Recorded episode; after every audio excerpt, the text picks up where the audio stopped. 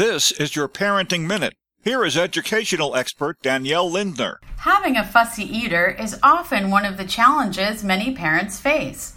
While most pediatricians and grandmothers alike will agree, even a fussy eater will eventually eat when they are hungry, there are a few things parents can do to make dinner time a little easier.